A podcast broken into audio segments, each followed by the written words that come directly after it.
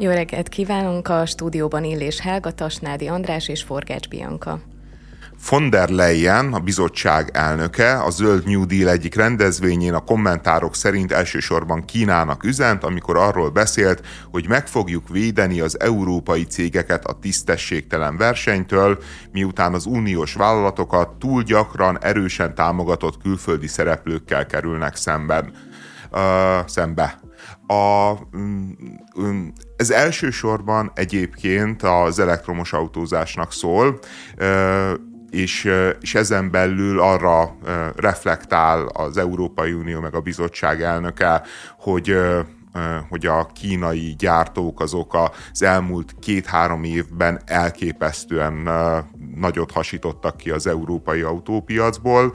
Igazából ugye ez, ez az autó, ez az egyik utolsó olyan terület, ahol az európai cégeknek, az európai országoknak komoly versenyelőnye, meg komoly pozíciója van a világban a mondjuk az ázsiai, meg az amerikai gyártókkal szemben, és, és hát emiatt stratégiailag is, meg minden más szempontból, politikailag, stb. nagyon-nagyon fontos az európai politikai elitnek, hogy megvédje a maga autópiacát és a maga nagy autógyárait, de szerintem az autógyártáson kívül itt van még legalább két fontos szempont. Egy, egyrészt az, hogy a világgazdaság az, az valószínűleg a szabadkereskedelem irányából átrép a protekcionizmus irányába, és ez azért sok változással, meg sok konfliktussal fog járni, meg az a fajta fejlődési út, amit eddig ismertünk, meg, meg amiben eddig, hát és a többes szám, hogy hittünk, ez nem biztos, hogy helyes, de sokan hittek, az, az, az drasztikusan meg fog változni, és hát a harmadik síkja a dolognak a Kínával való adott esetben kereskedelmi háború, hiszen ez, ez egy olyan történet, ami akár oda is eszkalálódhat. Először szerintem beszéljünk az autópiacról,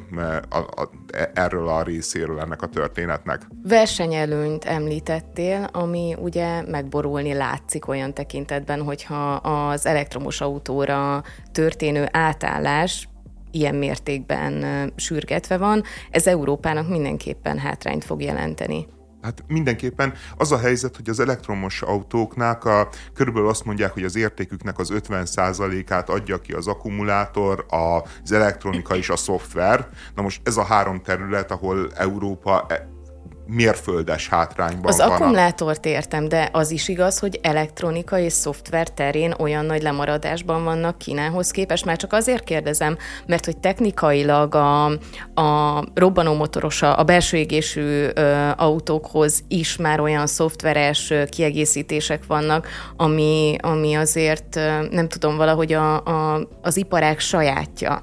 Hát, azt mondják egyébként, hogy a, például a Teslának az a, az, az öndefiníciója, hogy, hogy ők, ők elsősorban nem autógyár, hanem ők elsősorban egy, egy, inform, egy szoftvercég és, és így is épül fel egyébként az egész céges filozófia, meg gondolkodás, és a kínaiak is így vannak, hogy szoftverbe is állítólag hatalmas a hátrány. Ezt akartam kérdezni, hogy a kínaiak is ezen a trekken vannak? Tehát ők is így tekintenek magukra? Ugye amikor felismerték azt, hogy nem fogják Európát utolérni az autópiacon, amikor még ugye a belső égésű motorokról beszéltünk, akkor nem vagyok abban biztos, hogy már akkor ez, a, ez az út ennyire tisztán látszott, hogy szoftverként érdemes tekinteni az elektromos autógyártásra, és másodszorban gépjárműgyártás szempontjából megközelíteni, nem vagyok erről teljesen meggyőződve, hogy a kínaiak ugyanezt a, ezt az utat járják. Hát én,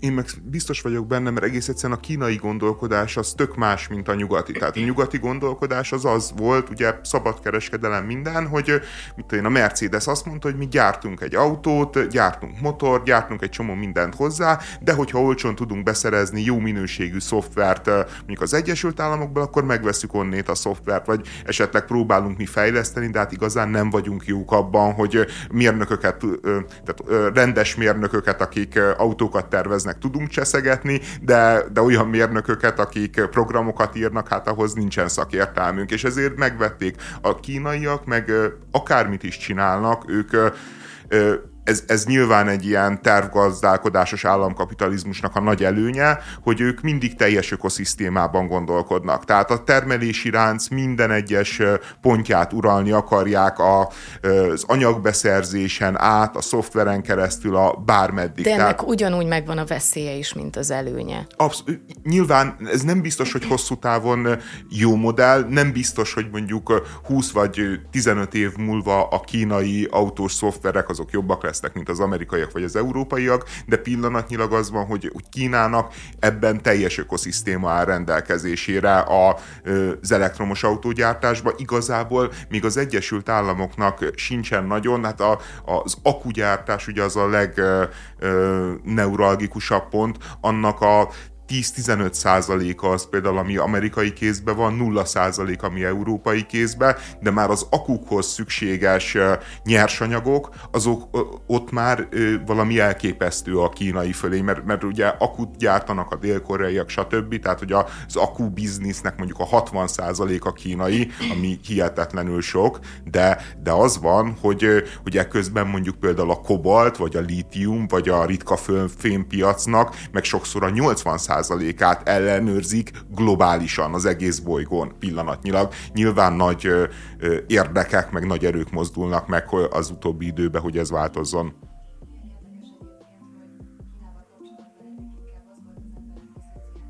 hogy a silány minőségű árut és árut gyártják, és azt értékesítik a világban, és így most meg már inkább félünk a, az ő termékeiktől, az ő gazdaságuktól, hogy most már nem csak silány minőségű tudnak gyorsan előállítani, hanem gyakorlatilag kiszorítják a, az európai piacon is, ugye jelen esetben például az elektromos autókat, tehát hogy már nem csak rossz minőségűt tudnak, hanem hanem csúcs technológiákat. Hanem, ja, ja, abszolút. Igen. abszolút. A, a, a, a nagy ö, ellentmondás egyébként a helyzetben, ebbe az egész autóiparban, ugye, hogy, hogy a von der Leyen, meg, meg a franciák, meg a német kormány nagyon keményen lobbizik azért, hogy, hogy büntetővámokkal megállítani a, a kínai exportot. Nyilván van egy csomó, csomó olyan ország, mint például Magyarország, amelyik abban érdekelt, hogy, hogy, hogy ne legyenek büntetővámok, és az ide települt kínai tőke, meg kínai gyárak azok minél nagyobb számba jöjjenek, meg nyilván profitábilisak legyenek,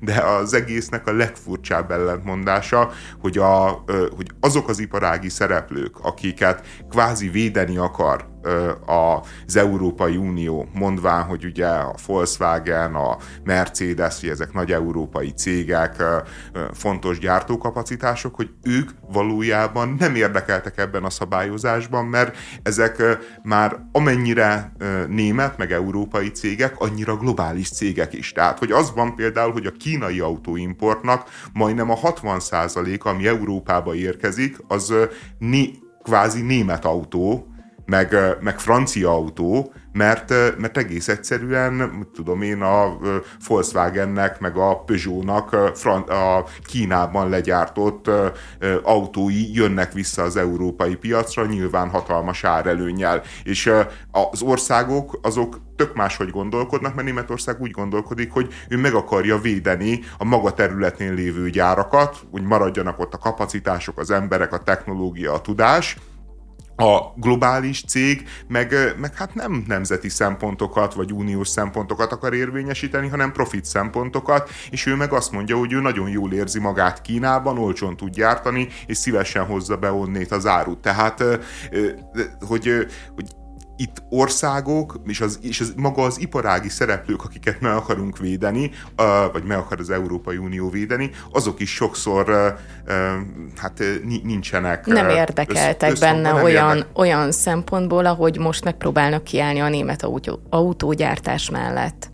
Igen, és akkor ugye ott van az, hogyha megtörténik hogy mondjuk komoly védővámok jönnek az elektromos autók piacára, abban a pillanatban felvetődik a kérdés, hogy ugye a kínaiak hogyan fognak erre válaszolni, és emiatt aztán meg végképp begőzölnek már nem csak az autógyártók, mert egyébként nagyon sok autót viszünk mi is Kínába, tehát a kínai autópiacnak bár egyre kisebb százalékát, de még mindig minden ötödik Kínában eladott autó az német autó. Tehát pár éve ez még 25 meg 27 százalék volt, tehát hogy nagyon csökkent, drasztikusan csökkent, de még mindig az van, hogy igazából nem járunk rosszul, és egy csomó más ágazat meg fél attól, hogy, hogy egy ilyen büntetővám miatt a kínaiak bezárják előttük a piacot, és olyan tekintetben meg még csak igazságot is nehéz tenni, hogy mi azt mondjuk, Európa, hogy a kínaiak azok nagyon torzítják a versenyt, és hatalmas állami támogatásokkal teszik lehetővé, hogy ilyen olcsók legyenek ezek az autók.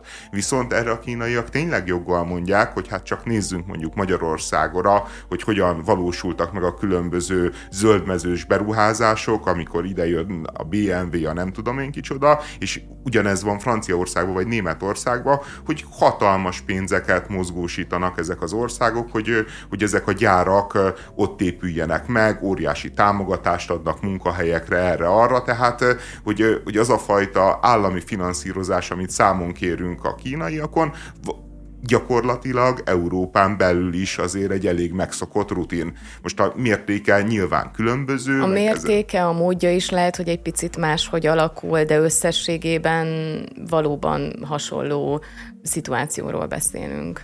Igen. És, és mondom, hogy a, még egy érdekes adat, hogy a, a Covid járvány előtt, mert igazából az nagy fordulópont volt sok szempontból, a japán meg a német autógyártás, autóexport volt a világban a domináns. A japánok 4 milliót, és a németek is körülbelül 4 milliót adtak el.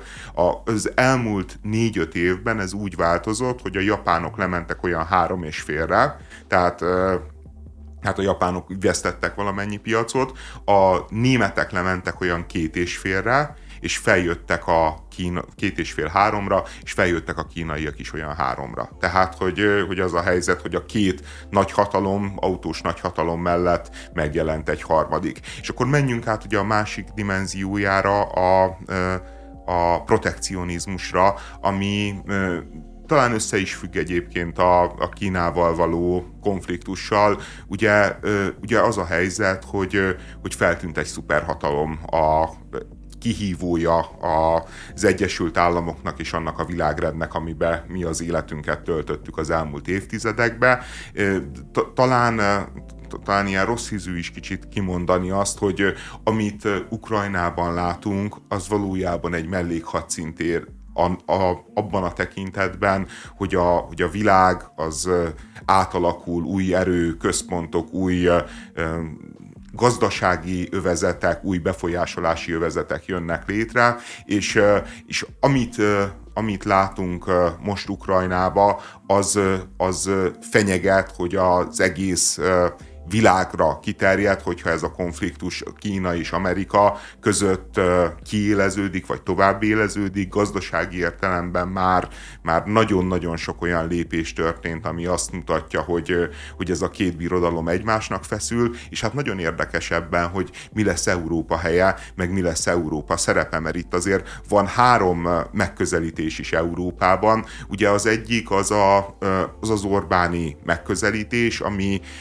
gyakorlatilag gyakorlatilag azt mondja, hogy mi legyünk semlegesek, és kereskedjünk Kínával, minél több jó üzletet csináljunk, a magunk dolgával kell ö, ö, foglalkoznunk. Van a másik, a Macroné, ami egyébként nagyon közel áll az Orbánéhoz. Ő, ő is azt mondja, hogy kereskedjünk Kínával, de azért azt is mondja, hogy Kína ellenfelünk, és egy birodalomként kellene az Európai Uniónak fellépnie, amelyik érvényesíti a két nagyhatalommal, a két gigásszal szemben az érdekeit, tehát nem pusztán egy kereskedő nemzetnek látja az Európai Uniót, mint mondjuk az Orbán Viktor, hanem azt mondja, hogy, hogy ehhez politikai jogosítványok, külpolitika, stb. kell, és, és ilyen módon fogjuk majd megtalálni a helyünket a világba, és akkor ugye van a harmadik, az az úgynevezett atlantista irányvonal, ami azt mondja, hogy az Egyesült Államok az a mi természetes szövetségesünk, valójában a mi értékeink azok nagyon-nagyon hasonlók, a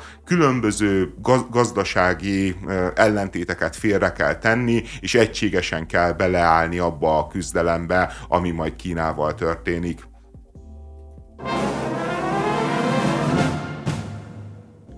Felfüggesztették a telexes újságíró Simor Dániel belépőjét az országházba, amiért elaludt a parlamentben, amihez még a cipőjét is levette, hogy kényelembe helyezhesse magát. Dúl Szabolcsot, a Telex szakmai igazgatóját levélben értesítette az országgyűlési hivatal, melyben azt írták, Simor Dániel az országházhoz és az országgyűléshez méltatlan módon viselkedett, valamint megsértette azok tekintélyét. Ugye ez számomra a klasszik farizeizmus, hogy mivel lehet megsérteni az országgyűlésnek a nagy étoszát, a komoly tekintélyét, alvással, és kifejezetten újságírói alvással, mert hogy arra azért már volt példa az elmúlt években nem egyszer, nem kétszer, hogy képviselők akár az ülés közben elaludtak a parlamentben, fényképek, videók is vannak erről. Őket természetesen nem kellett ezért kitiltani a parlamentből. Főleg, Jó, de a cipőjük rajta volt, rendben. Lehet, hogy ez, ez a magyarázat, igen. Felrakta a lábát a, a nem, nem tudom én mire, padra ez, ez akkor a probléma. Az biztos, hogy a figura egyébként nem hazudott, legalábbis amikor adu, aludt, akkor biztosan nem, nem csalt, nem lopott. Ez közpénz. igaz a politikusokra is, hogy amíg alszanak, addig igen, de ők a parlamentben nem alszanak, hanem folyamatosan hazudoznak. Hát már aki nem alszik a parlamentben, ugye? Igen. És aki alszik, az a legkevésbé káros. Tehát, hogy... Ö, ö, Meg kéne köszönnünk, hogyha valaki éppen elalszik az ülés közben, nem? Igen. E, egyébként nekem tényleg kettős érzései vannak, mert egyrészt tényleg ilyen hihetetlen pofátlanság, amit előadott a srác. Tehát, hogy bemenni a parlamentbe, ott letolja a kis cipőjét, és szépen felfekszik a, arra a hosszú, ilyen nem tudom én milyen vörös bársonyos padra, amin, amin a nagyurak általában beszél beszélnek, meg az ország ügyeit intézik, így kilátszik a szerencsétlennek a hasa, meg ne, de, tehát, hogy annyira ke- kellemetlen, meg, meg ciki, és, és igazából igazából én már azt is megmondom őszintén, hogy ilyen végtelen nemtelenségnek érzem. Tehát ha, ha, én ott járok a parlament folyosóján és látom ezt, akkor röhögök rajta, meg, meg nyilván azt mondom a mellettem ülőnek, hogy te jó Isten, hogy ez a csávó hogy szétütötte magát, meg miért jön be így dolgozni, meg nem tudom, egyébként az is lehet, hogy rosszul volt és beteg volt, tehát hogy, hogy hogy soha nem a jót feltételezzük egyébként, hogy, hogy a szerencsétlennek valami baja volt, hanem, hanem mindjárt ugye abból... Hát ellenzéki újságírónak a parlamentben nyilván nem baja van, hanem ő ott direkt nem adja meg a kellő tiszteletet az országgyűlésnek, és azért fekszik ott, azért alszik ott. Igen, igen de, de azt mondom, hogy, hogy én így láttam volna, és akkor tényleg röhögök, meg tényleg rossz indulatú vagyok valószínűleg. Mert az lenne jó, hogy az ember oda megy hozzá, hogy biztos jól vagy, biztos rendben van, tehát hogyha így átgondolhatnám a helyzetet, de valószínűleg ott röhögtem volna, mert tényleg egy ilyen kicsit uh, infantilis figura vagyok. Uh, de az, hogy erről fényképet csinálni, és utána ezt uh, így keringetni az interneten, hogy ha-ha, itt, uh, itt van a telexes újságíró, aki alszik a parlamentben, és ebből politikát, közpolitikát gyártani, ami a de tényleg mindennek az alja. Én, én nekem egyébként már az sem szimpatikus, amikor a, ez, ez egy időben volt divat, amikor még szabadon lehetett fényképezni, meg videózni a parlamentbe, hogy tényleg elalszik egy képviselő a, mit tudom én, a tíz órás ülés közepén, vagy túrja az órát, vagy mit tudom én, mit csinál, és akkor ebb, ebből gyártani kontentet, és, e, és e, ez, ez, ezen ilyen nemtelenül röhögcsélni, szerintem problémás. Az, hogy, ez me, me, hogy ebből a telexes srácból már így egy mémet gyártottak, szerintem már az iszonyatosan ö, ö, gonosz és, és, és túlzó dolog. De az, hogy utána még fél évre kitiltják, hogy őt így megbüntetik, az, az, az meg már az a szint, ami basszus, meg, meg, megszenvedett és megszégyenült háromszor, vagy tízszer jobban, mint amennyire meg kellett volna szégyenülnie, és akkor még megbüntetjük. Semmit nem tudunk a, az alvásnak az okáról? Tehát, hogy ez egy performance volt, hogy azt közvetítse, hogy nagyon-nagyon unja a parlamenti ülést, vagy pedig tényleg nagyon hosszú volt az éjszaka, vagy rosszul lett, tehát semmit nem tudunk erről? Nem, semmit nem tudunk, de hát szerintem, hogyha rosszul lett volna, azért azt már kommunikálták volna. Nyilván itt egy szétpartizott éjszakának a ne, nem túl áldásos következményeit Mi van, hogyha egy szándékos performance-ról beszélünk? Akkor jól sikerült, úgy tűnik. Mint Mert egyébként várható volt, hogy fel fogják kapni, tehát ellenz, ellenzéki újságíró vagy független újságíró teljesen mindegy, hogy említjük, ilyet nem tehet a parlamentbe, mert azt mondják, hogy méltatlan módon viselkedett. Amiben van is némi igazság, csak hogyha elkezdenénk mindenkit kitiltani a parlamentből, aki méltatlan módon viselkedik. Akkor kezdhetnénk a miniszterelnökkel, aki például ö, cinikusan odavetett szurkálódásokkal szeret reagálni az ellenzéki képviselőknek a megszólalásaira, az például nem méltatlan viselkedés. Tehát nekem ez a fő problémám inkább ezzel. Igen, hát hogyha az alvás probléma, akkor tényleg a boldog karácsonyozás vajon micsoda. Tehát, igen. igen, tehát hogy mi sérti meg jobban a parlamentnek az etoszát, meg emelkedettségét, meg, meg csodálatos intézményét jobban. Hát, hogyha valaki boldog karácsonyt válaszol egy képviselői kérdésre, vagy hogyha elszúnyókál egy, egy, egy kemény buli után Szóval legitim a parlamentben aludni, és támogatjuk is. Bárhol legitim aludni, tudod, az alvás, tehát hogy az ember elszúnyókál, hadd szúnyókáljon el az ember. Tehát kivéve elnézést, hogyha repülőgéppilóta vagy sofőr, tehát akkor viszont nem legitim. Tehát, hogy ebben a két esetben, hogyha ember életeket veszélyeztet valaki, akkor ne aludjon el. Minden más esetben én úgy vagyok vele, hogy aludjon. Kicsit pihenje ki magát, legyen jobb utána a napja. Gulyás Márton és csapata megütötte a főnyereményt, 200 millió gyűjtött a csatorna, mármint a Partizán, az 1%-os kampányával, ezzel párhuzamosan komoly támadások, kritikák érték Gulyást a balliberális világból. Most már nehéz is összeszedni egyébként, hogy hány frontot kell tartania, mert, mert ugye hát van egy kormányzati média kampány, politikai kampány ellene, ami miatt, hogy miatta csúszik a svéd csatlakozás, tehát hogy egy ilyen világpolitikai tényezővé vált a Gulyás Márton, és, és miatta nem tudnak csatlakozni a svédek a NATO-hoz, és emellett meg hát most csak így felsorolásszerűen mondom, hogy ugye neki ment a 444, a Szili László írt egy hosszú publicisztikát az ő szerepéről, meg helyzetéről, erről beszélünk, hogy ezt hogy értékeljük meg, hogy ez mennyire reális a kritika. Neki ment a bérő, mérővera, ő a HVG-ben ment neki, és, és én bizonyos értelemben ugye a Partizán meg a Szikra mozgalom azért az egy nagyon közel álló két entitás egymáshoz, és én a DK meg a Gyurcsány fizessenek a gazdagok szlogenjébe, így azt látom, hogy a, ugye a, parti, a mm, szikra mozgalom az, aki beleáll ebbe a szlogenbe, és azzal, hogy a DK ezt lenyúlja, szerintem ez is egy nyilvánvaló hadüzenet ennek a, ennek a körnek, hogy, hogy itt ti ne politizáljatok, és a DK-tól balra nem lehet senki, de ez már lehet, hogy az én kicsit konteós összeesküvés elméletem. Lehet, ja, és a felsorolásnak úgy érzed, hogy vége, hogy kiállt bele a partizánba, vagy az még folytatódik? Most én hirtelen nem jut eszembe több. Hát itt ül az egyikük egyébként. Tehát Na, a magadat azért ne, ne, ne hagyd ki hát, ebből a felsorolásból.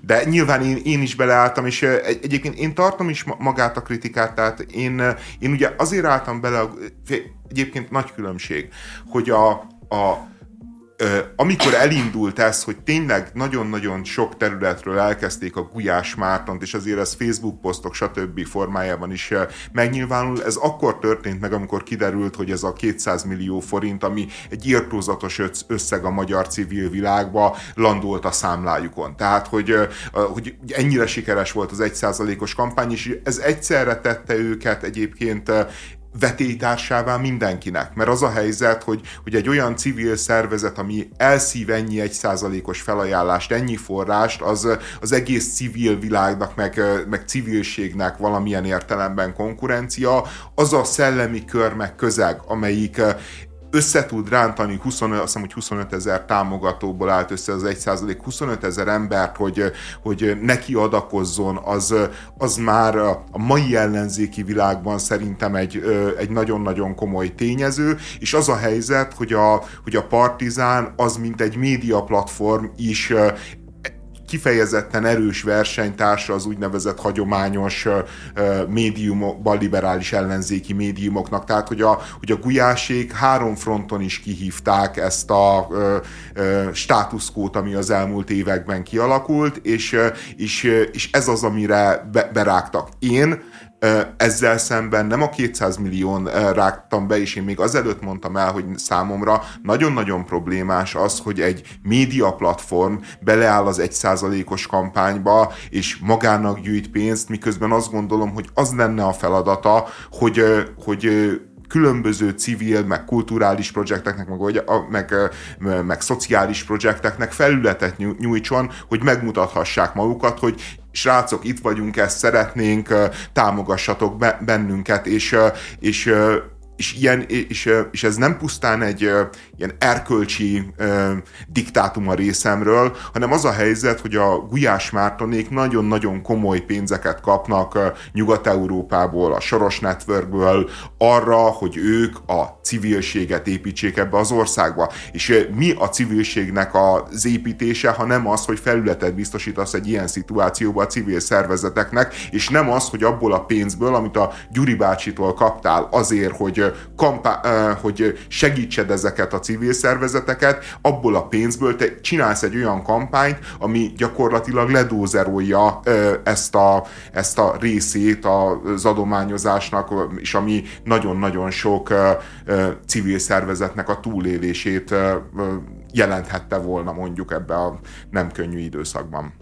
Szerintem ez akár egy jogos kritika is lehet érzek benne, tehát van ebben igazság, viszont nem mindenki fogalmaz meg ilyen árnyalt kritikát, vagy hogy fogalmazzak például Ugye Mérő Verának az egyik fő kritikája a Gulyás Marcival szemben az, hogy milyen riportokat készít. Például Ugye Kőszeg Ferenccel kapcsolatban szerintem még igazságtartalma is van, tehát nem arról van szó, hogy én úgy gondolom, hogy nem lehet kritikát megfogalmazni a partizánnal szemben, hanem sokkal inkább arról van szó, hogy milyen az a kritika, amit megfogalmazunk. Amikor, amikor azon vergődünk, hogy Borkai Zsoltot megalázta-e Gulyás Márton, vagy nem, azért, mert amikor szünetet kért, ki lette kapcsolva a kamera, vagy éppen nem lett, az szerintem már mindennek a teteje. Tehát azt amikor a, amikor a legkisebb dologba próbálunk belekötni, ezt én nem annyira tudom támogatni. Ugye volt egy olyan kritika is, ezt nem tudom pontosan kitől hangzott el, de mi a műsorban is utaltunk rá, amikor a Borkai interjúban a Gulyás Marcit visszakérdezte Borkai, hogy ő csalta már meg a párját, vagy nem, és akkor erre Gulyás Marci egyébként válaszolt, de az volt a kritika, hogy akkor a kamerával nem az ő arcát mutatták, hogy ez milyen dolog, hogy hogy lehet így összeszerkeszteni, és hogy milyen nemtelen.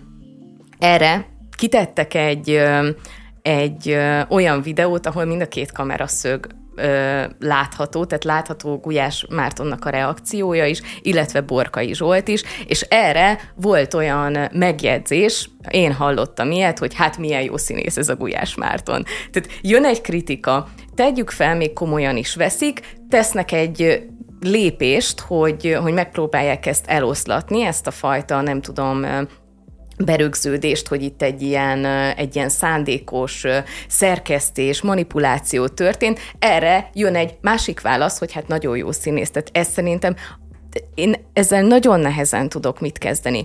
Szerintem vannak, meg lehet fogalmazni velük kapcsolatban nagyon érvényes kritikákat, de amikor erről beszélünk, hogy ki lett kapcsolva a kamera, vagy nem lett kikapcsolva, és mégis, amikor a Gulyás Márton válaszolt egy ilyen nagyon furcsa kérdésre egyébként, akkor kit mutatott a kamera? Nem már. Hát ez tipikus esete annak, amikor már előre eldöntött, hogy mit fogsz valakiről vagy valamiről gondolni, és ha alátámasztják az ellenkezőjét, az, az, az mindegy, mert te már előre eldöntötted, hogy mi a véleményed. Na most a, a Gulyás Mártonnak az interjúit lehet szeretni vagy nem szeretni. Ő felépített nyilván nem egyedül, hanem többet magával, meg támogatásokkal egy tulajdonképpen médiabirodalmat a közösségi médiában, amire így Magyarországon nem annyira van másik példa, és akárhogy is nagyon igényes műsorokat gyártott a múltban, vannak interjúk, amiket kevésbé tartok én is etikusnak, vannak amik, amiket jobban, de szerintem ez az egész azért van, mert tulajdonképpen nem felelős senkinek, hanem úgymond ez az ő saját vállalkozása, és nem tartozik egy főszerkesztőnek elszámolni valóval például. De most mégis ott tartunk, hogy mindenki, aki él és mozog, megpróbálja számon kérni, amivel alapvetően nincsen probléma. Tehát ahogy te is elmondtad, nyilván vannak olyan esetek, ami, ami vitatható, ami kritizálható, de nem ez történik, hogy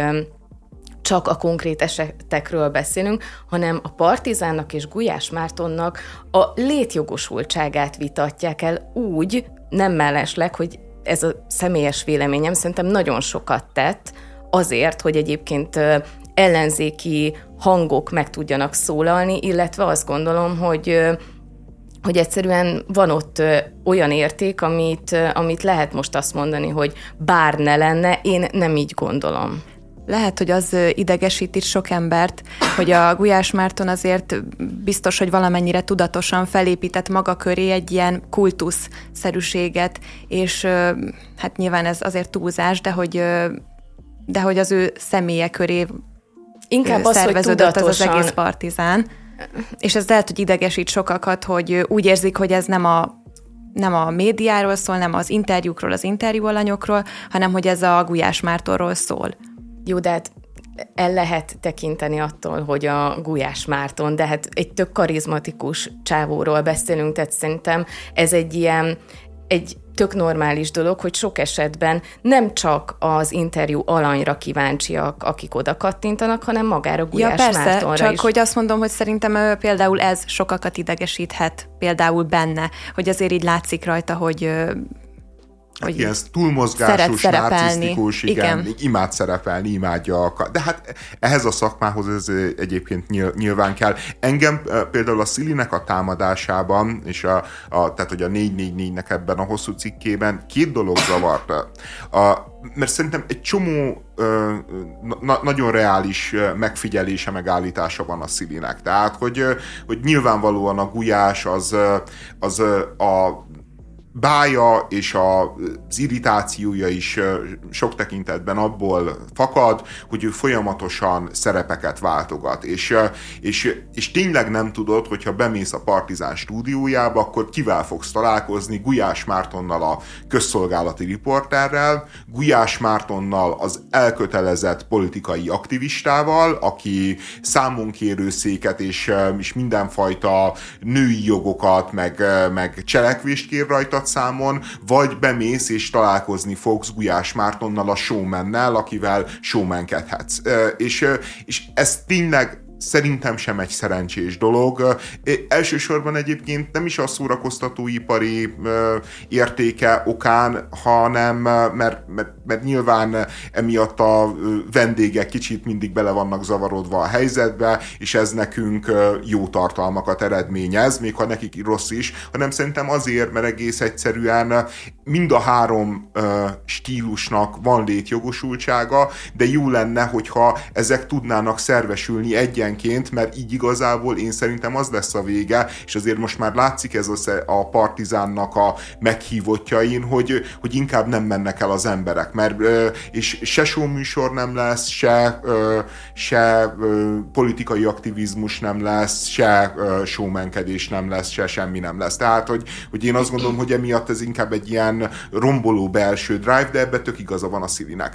A, a, ami, ami enge, és, és abba is igaza van szerintem, hogy, hogy azért nagyfokú képmutatást érzékelek én sokszor, amikor a Gulyás Márton például mondjuk a 70 éves Kőszeg Ferencen számon kéri, lehet, hogy nem a képmutatása jó szó, hogy 1990-ben miért, miért mondta azt a hajléktalanoknak, hogy, hogy ők nem kaphatnak lakást. Hát neki azt kellett volna mondania, hogy kaphatnak lakást, és, és így, így egész egyszerűen így néha azt érzem, hogy a Gulyás Mártonból így ki van szerelve az alapvető humánum, meg korrektség, meg tisztesség, hogyha az ő politikai agendájának a védelméről van szó.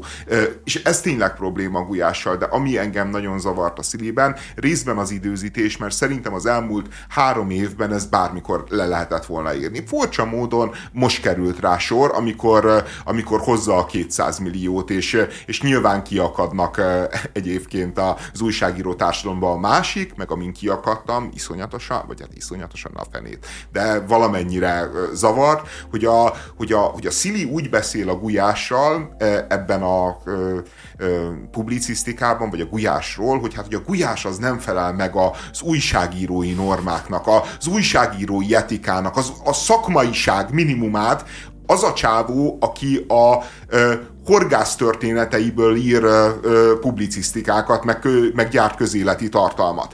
Az a csávó, aki a 444-en dolgozik, amivel egyébként szerintem pont ugyanaz a baj, mint a Gulyás Mártonnal, hogy felcsapod a 444-et, és nem tudod, hogy az Ács Daninak egy, egy tök jó leleplező cikkével, vagy a Plankó Gergőnek egy alapvetően objektív beszámolójával fogsz szembesülni, vagy valami vérgőzős elmebeteg vóksággal, meg, meg, meg ilyen Amerikából importált kultúrharcos hülyeséggel. És, és ők sem tudják eldönteni, hogy most így újságírók vagyunk, politikai aktivisták vagyunk, stb. stb. És ugyanabba a cipőbe járnak, amit ő számon kér a Gulyás Mártonon, csak a különbség az, hogy a Gulyás Márton az valójában soha nem mondta azt, hogy ő közszolgálati újságíró, független objektív média ellentétbe velük. Tehát, hogy, hogy azt kéri számon, amit ő is csinál, úgy, hogy ő nem mondta azt, hogy ő azt csinálni fogja, miközben ők azt állítják, hogy ők megcsinálják.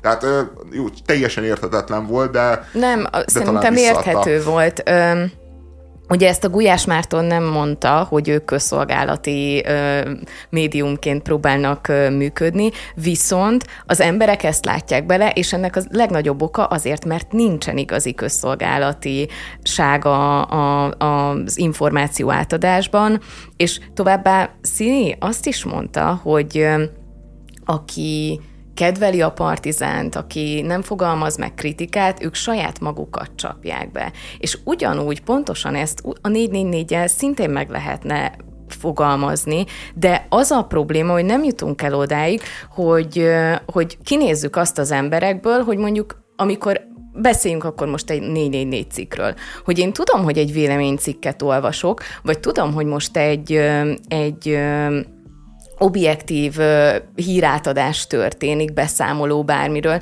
Nézzünk már ki ennyit az emberekből, hogy tudnak differenciálni. Ugyanúgy igaz ez a partizára is. Igen, de most talán, talán emiatt a komoly egyszázalékos támogatás miatt is nagyobb elvárások lettek a Partizánnal, meg a Gulyás Mártonnal szemben, meg hogy ugye egyrészt ez, amit említettetek, hogy kvázi közszolgálati médiaként tekint rá egy csomó ember, és éppen emiatt így azt is várja el, hogy akkor ezt hozzad Márton, mert én erre adtam a partizánra a pénzemet. És viszont ő meg ugye, ahogy szintén már említettétek korábban, több szerepben is tetszelget már, vagy hogy mondjam, tehát mint aktivista, mint újságíró, mint riporter, és ö, talán még ő sem döntötte el, hogy pontosan ö, hogyan hogyan mint szeretne a médiában megjelenni, milyen szereplőként. Viszont erre most hatalmas nyilvánossága van, ami végignézi ezt, hogy kvázi a jelenfejlődését, ami szerintem tök természetes, mivel egyetlen ember sem úgy születik meg, hogy már tudja, hogy pontosan mivel, hogyan fog foglalkozni. De az, hogy most ez mennyire etikus, meg mennyire nem etikus, az már, az már valóban kritizálható. Ja, egyébként még egy érdekes frontvonal, ami a partizán körül ugye kialakult, hogy a Dancsó Péter is nekik ment, ezt elfelejtettem a felsorolásból. A Dancsó Péterről csináltak egy, egy műsort, ahol beszélgettek a Dancsóról, a Dancsó jelenségről, stb. És a Dancsó Péter, hogyha valaki nem tudná, az a, ő, ő volt néhány évvel ezelőtt a youtuber, ő volt a, az, a, az a videós, akit a legtöbben néztek Magyarországon, ez ma már nincsen így, de még mindig egy nagyon jelentős tartalom készítő, aki mindenféle trash tartalmat csinál, és, és őróla volt egy, hát egy, mit tudom én, egy órás adás, ahol hát kemény kritikák hangoztak el, és a Dancsónak az volt a válasza, hogy, hogy bejátszott ebből valami részletet, amire válaszolt, de a partizán nevet így átalakította Ratyizánra. Ratyi, tehát Gulyás Márton Értjük szexuális az építő orient... kritikát, igen. Hát igen, te, tehát, hogy a, ami egyébként csak azért mondom el, mert nyilván súlyában nem, nem olyan érdekes talán, mint a többi, csak hogy, hogy egész egyszerűen, hogy a a Dancsó Péter, aki a mindent megúszik, minden konfliktusból egyébként kivonja magát, amikor egy kicsit buzizni kell, azért hirtelen, hirtelen azt mondja, hogy hm, beleállok, miért, miért is ne? Tehát, hogy ha már kritizáltak, akkor végül is ezt vissza lehet buzizni ezt a srácot. Tehát én, én, én ezt is egy annyira ilyen döbbenetes dolognak, mert, mert én a Dancsóból tényleg sokkal, de sokkal többet néztem ki ennél. Hát ez az Andrew Tétes videójában volt, ez talán lehet, hogy érdemes megemlíteni. Már csak azzal kapcsolatban, hogy azt mondod, hogy többet néztél ki belőle. Terjed a nagyvilágban a könyvek befóliázásának híre. A világ egyik legismertebb történész filozófusa, Yuval Noah Hariri is megszólalt az ügyel kapcsolatban, mikor megtudta, hogy a gyerekeknek írt történelem könyveit a magyar könyv, magyarországi könyvesboltokban csak fóliában lehet elérni.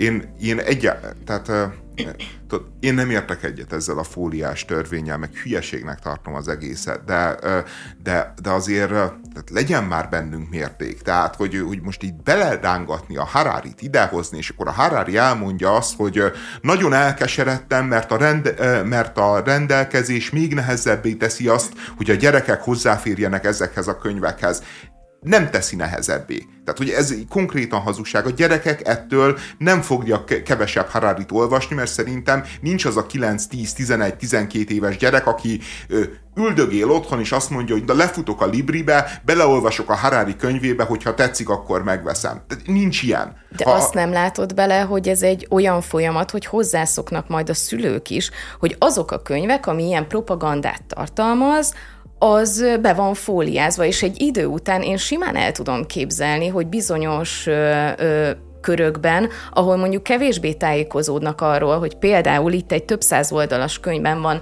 négy oldal, ami megemlít olyat, hogy ez létezik. És amúgy ha valaki olvasott már Hararit, az pontosan tudja, hogy minden tekintetben a megértés a, van a fókuszban, tehát nem az, hogy térítsünk, vagy bármi ilyesmi, és nagyon-nagyon rossz dolognak tartom, és az, hogy nyilvánvalóan nem a tíz éves gyerek fog lefutni a Libribe, és azt mondani, hogy ja, hát ez be van fóliázva, ez nem nekem való, de nem látod bele azt a folyamatot, hogy egy idő után a szülők is inkább azt mondják, hogy nem tudom, mi van benne, nem tudom megnézni, arra mondjuk nem veszem a fáradtságot, hogy utána nézzek ennek a bizonyos könyvnek, á, hagyjuk. Ezt nem látod bele, hogy ez nem ma, nem holnap, hanem egy pár éven belül idáig fajulhat ez a könyvfóliázás dolog?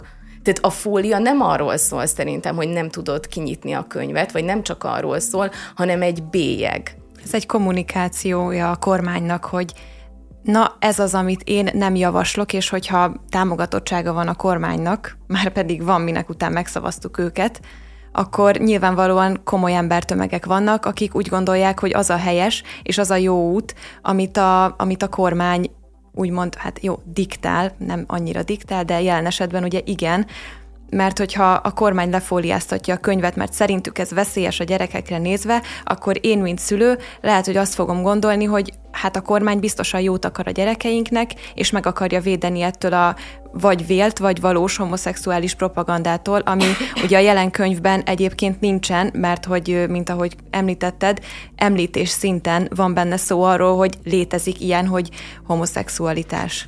Gender kérdésekről van szó, nemi szerepekről, szexualitásról, lehet, hogy említés szintjén, de Szerintem egyébként ezek olyan témák, amik nem 9-10 éves gyereknek valók. Tehát, hogy én, én, én azt gondolom, mondjuk szülőként is, hogy, hogy én nem szeretném, hogy a 9-10 éves gyerekem a genderről olvasson, meg, meg, meg, meg ilyen értelemben a, így találkozzon a homoszexualitással, hanem mondjuk esetleg engedje meg azt a világ, hogy mondjuk én ö, ö, mondjam el neki, vagy az én általam kiválasztott mondjuk rajzfilm meséje, vagy nem tudom én mi, tehát hogy én, én, ö, ö, én egész egyszerűen ö, azt gondolom, hogy azért minden már nem helyes. Tehát, hogy azért, mert a Fidesz azt mondja, hogy, hogy a gyerekeket ne kapjanak LMBTQ propagandát, arra az nem az a jó válasz, hogy de igenis kapjanak. Szerintem de az, hogy ne legyen... erről. Szó de, nincs erről. Figyelj, gender kérdés, azt mondja a Harari, én, én, nem, én nem olvastam el azt a négy oldalt, de ő azt, azt mondja a Harari, hogy a legtöbb gyerek foglalkozik nemi szerepekkel. Hát, de igen, azt is elmondja, hogy milyen tekintetben. Az, hogy egy Disney mese, hercegnő, herceg, szerelem, tehát ezek fontos kérdések a kisgyerekeknek is. És hogyha azt mondjuk, hogy ezt el szeretnénk tőlük zárni, ez is egy gender kérdés bizonyos tekintetben. Csak ez elfogadható a kormány számára, az, hogy mondjuk két férfi szereti egymást, vagy két fiú, az már nem szerelmesek, érzések keringenek bennük, hogy például mit éreznek a saját testük iránt. Ez sokkal fontosabb nekik, mint a matematika, a fizika, a történelem. Tehát e- ez szerintem hogy ez a szerelmesek, érzések keringenek bennük, hogy például mit éreznek a saját testük iránt, 9-10 éves gyerekeknek ajánlja ezt a könyvet. Tehát, hogyha ez kamaszokról szól, 11-12 éves, 12-13 éves gyerekekről, még el is fogadom. Nem biztos, hogy a, hogy a Harari-nak kell. Egy, egyébként Harari, az, nem olvastam a könyvét, de azért ő egy elég problémás szerző. Tehát egy nyilvánvalóan egy zseniális figura, meg az elméletei azok hihetetlenül impozánsak, de azért én olvastam olyan típusú kritikát, kritikát róla, nyilván ebbe el lehet mélyedni, ami azt hányja a szemére, hogy ő a 20. századi rémségekkel, például a holokausztal, például a gulággal kapcsolatban egy olyan leíró álláspontra helyezkedik, ami, ami hát etikailag nem igazán szerencsés, vagy nem igazán tart. Nyilván nem relativizálni akarja ezeket, nem tagadni akarja ezeket, hanem ő valahogy a bürokráciáról beszélve azt mondja, hogy a bürokrácia számára egy természetes dolog az, hogy embereket darálnak le, vagy valami ilyesmi beszél, ami szintén egy vitatható, meg beszélhető, kibeszélhető elképzelhető dolog, csak, csak azt mondom, hogy nem biztos, hogy a Harari az, aki be kell, hogy avassa a 9-10 éves gyerekeket a szexualitás és a gender rejtelmeivel. De azért ezt a szülő talán mégiscsak jobban el tudja dönteni, hogy a saját gyerekének milyen könyvet szeretne megvenni fóliával, vagy anélkül. De tegye meg a Disney, avassa be ők a gyerekeket. Egy év alatt több mint 21 ezer ingatlan árverése fejeződött be Magyarországon. Az ingatlanok összértéke több mint 199 milliárd forint, tehát egy kicsivel kevesebb, mint 200 milliárd forint. Legyünk pontosak. Igen. Abszolút legyünk pontosak. Egy, én nekem ez a zárverés, meg ez a végrehajtás, ez, ez ilyen veszőparipám, és, és annyira utálatos, gyűlöletes dolog az, ahogy ez Magyarországon működik, mert én nem az intézmény tagadom, mert szerintem nyilvánvalóan egy működő piacgazdasághoz, egy működő jogállamhoz hozzátartozik az, hogy ha az ember mástól pénzt kér kölcsön, hitelt vesz fel, stb., hogy azért nyilván helyt kell állni a vagyonával.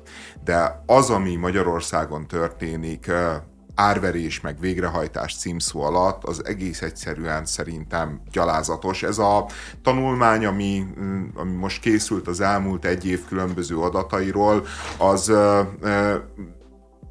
érdekes tanulságokat enged levonni. Ugye többek között kiderül az, hogy, hogy ezek az árverések, ezek a kilakoltatások, ezek döntően a legszegényebb, legnyomorultabb polgártársainkat érintik.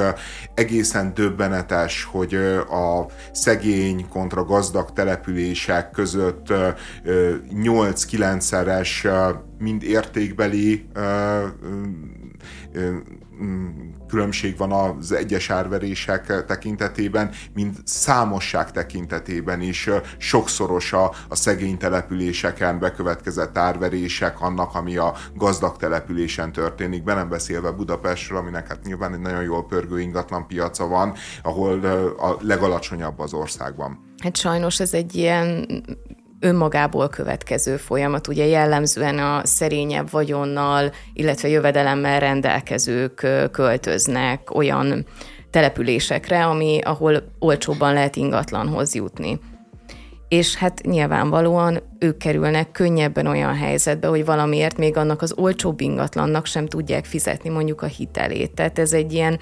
De ezek sokszor nem is ingatlan hitelek, hanem arról van szó, hogy ő felvett egy fogyasztási hitelt, elindult a végrehajtás ellene, és a, és a végén, mit tudom én, a, a, az a gyors kölcsön, amit így szemét módon e, rásóztak, és elhitették vele, hogy csak havi 12 ezer forint, és e, vegyed fel, mert megérdemled a laptopot, meg a lapos tévét, az a 300 ezer forint, mit tudom én, 5 év alatt, vagy 7 év alatt egy olyan összegre duzzad, ami, ami miatt megindítják a, az otthonával szemben a végrehajtást, és hogyha az olyan településen van, aminek nem pörög az ingatlanpiac, ugye az is kiderül ebből a tanulmányból, hogy úgy működik, én ezt nem tudtam Magyarországon, hogy, hogy a a bírósági szakértő, vagy valamilyen értékbecslő belövi azt, hogy mennyit ér az az ingatlan, azon az összegen meghirdetik az ingatlant, mondjuk, mondjuk ér 10 millió forintot a ház, akkor meghirdetik 10 millió forintért,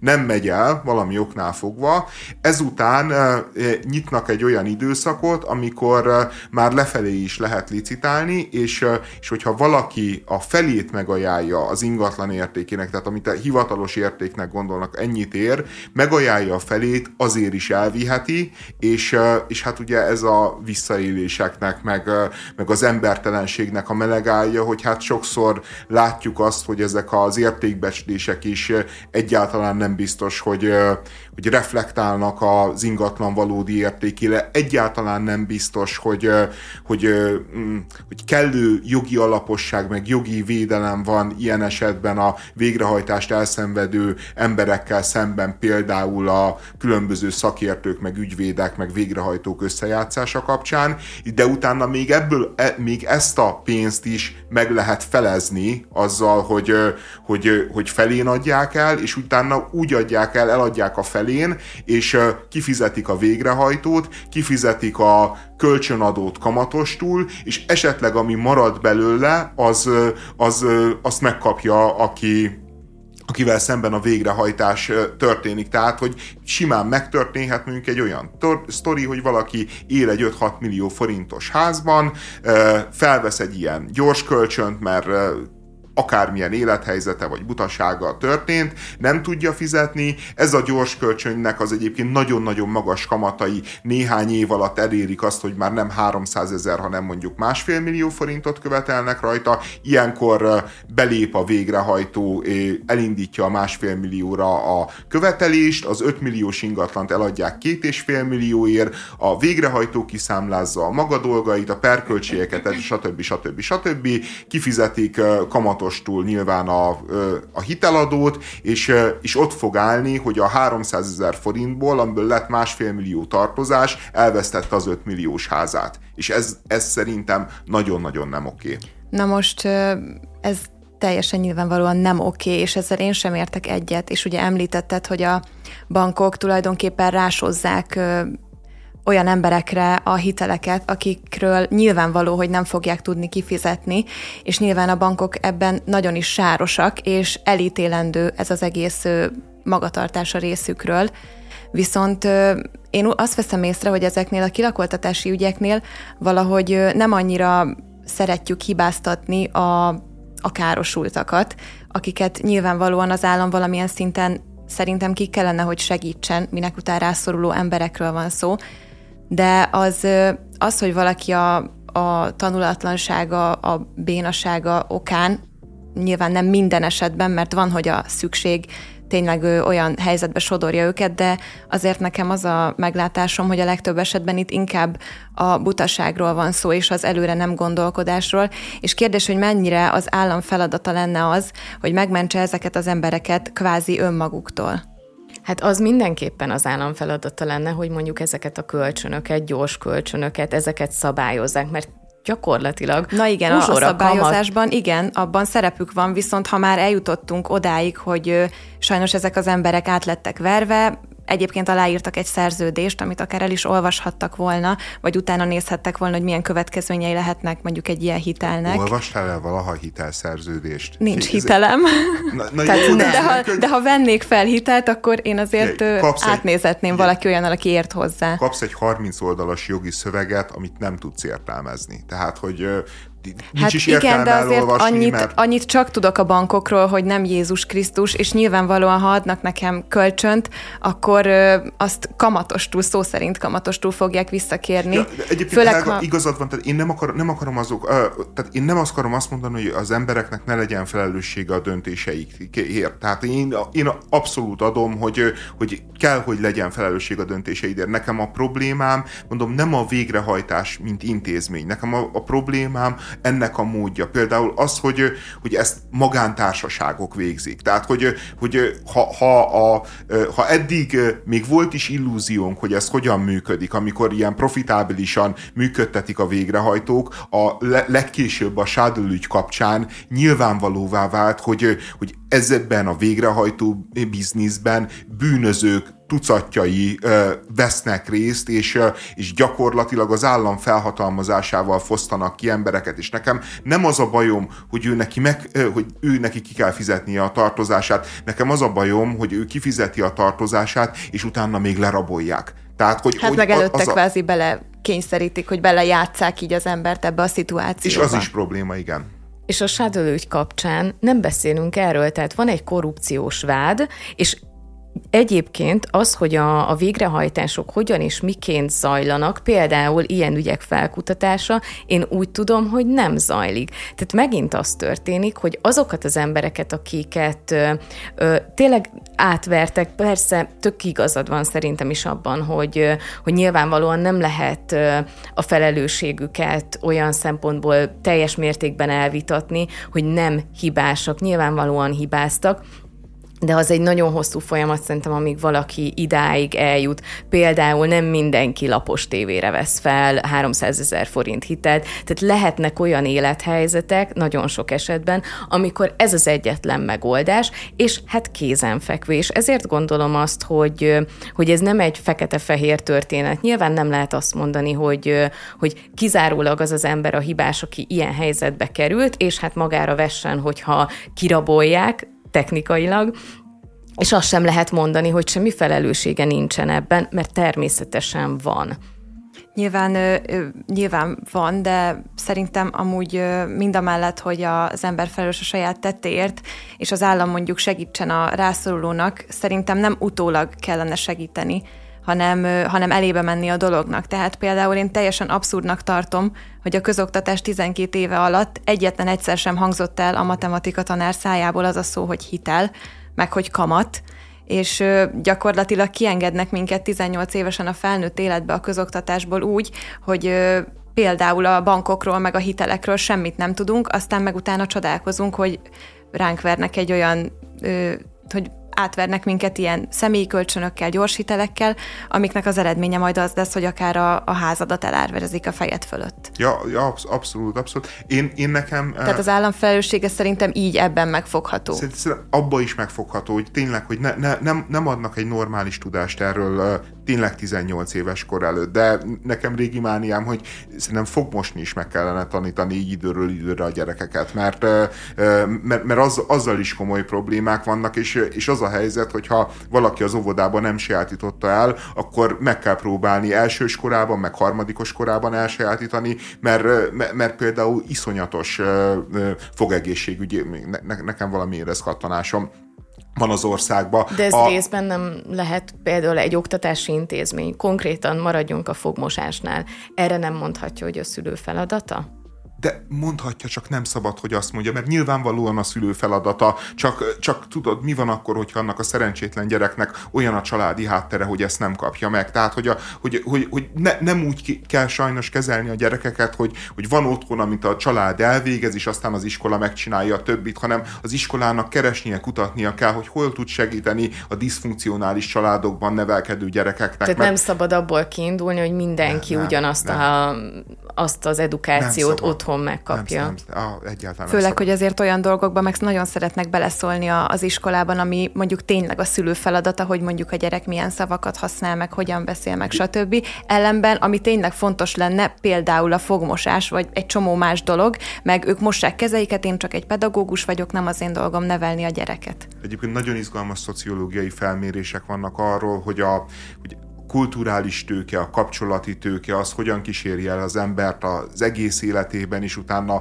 hogyan hagyományozódik a gyerekeire, meg az unokáira, hogy egész egyszerűen az van, hogy aki a második kerületbe születik, aki Budán születik, az, az olyan mértékben jobb életesélyekkel indul, mint aki Szabolcsban, vagy, vagy aki, mit tudom én, a gettóban, hogy, hogy az leírhatatlan a különbség, és, és nekem egyébként még az árverésre visszatérve egy pillanatra, nekem az egészben benne, még így pluszba fáj az, hogy én emlékszem, hogy az egyik első parlam, új parlamenti ülés volt, még akkor né, né, megnéztem, hogy most milyenek az új arcok, és a Torockainak volt egy felszólása, és arról beszélt, hogy elfogadhatatlan, ami a végrehajtásban eh, zajlik, és hogy ezt non-profit módon át kell alakítani, és akkor az Orbán Viktor felállt, és azt mondta, hogy hát, hogy na, nagyon jó javaslat, ők is érzik, hogy itt problémák vannak, hogy várják a szakmai javaslatot, stb., hogy ő nyitott, és így eltelt azóta már mennyi idő telt el a választások óta?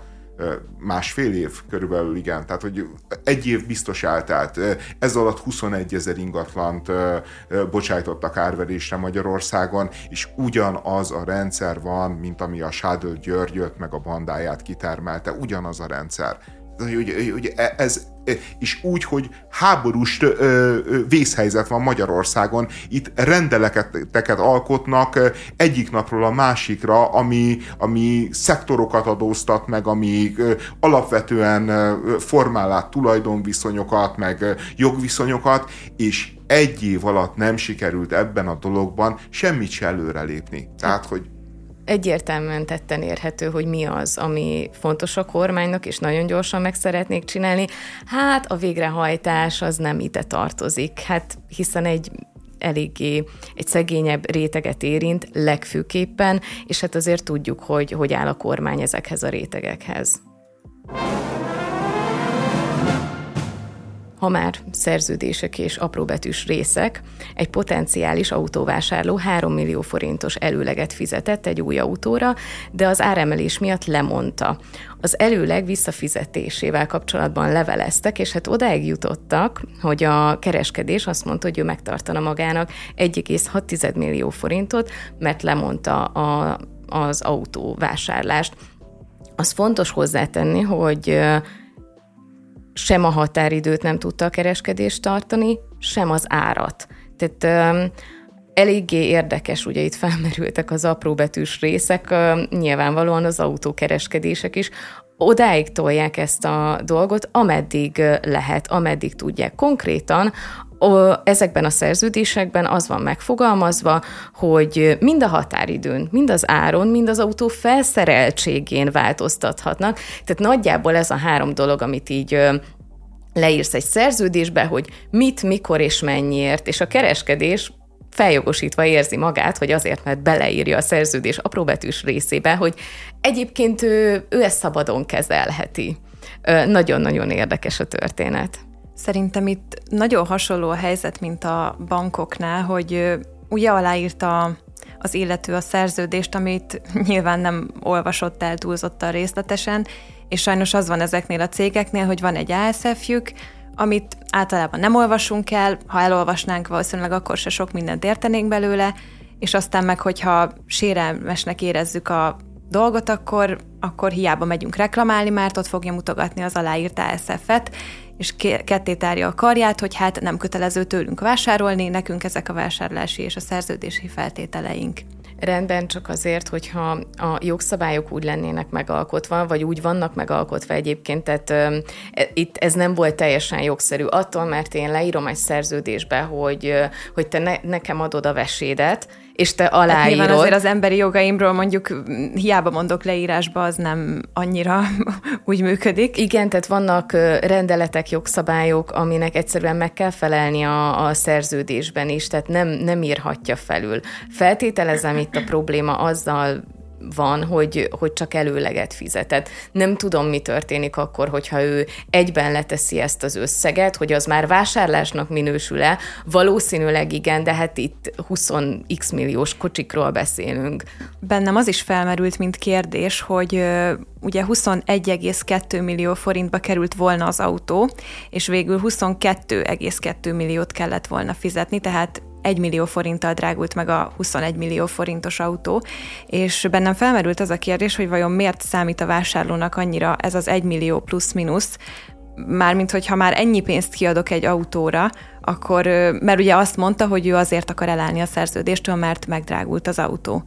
Illetve, ha jól tudom, a határidőt Illetve sem tartották. Határidő, Azért igen. szerintem, mert ez nagyon etikátlan.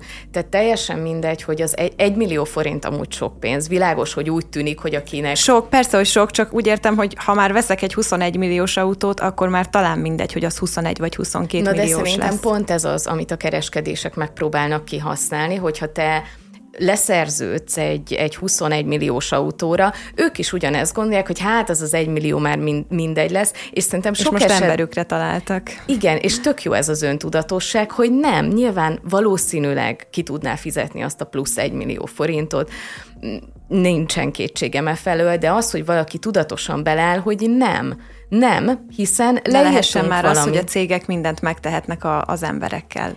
És tehát ezzel a cég így a kockázatnak a, a legkisebb morzsáját is le akarja tolni magáról, hiszen olyanokra hivatkoznak, hogy addig, amíg fel nem kerül a, a bizonyos szállító hajóra az az autó, ők addig változtathatnak az áron. Tehát tényleg, hogyha ha bármi történik, akkor ők, ők, ők kiiratkoznak ebből a történetből, és azt mondják, hogy jó, hát akkor meghiúsult egy vásárlás, úgy, hogy másfél évvel ezelőtt egyébként 3 millió forintot te leteszel. És akkor... Ugyan.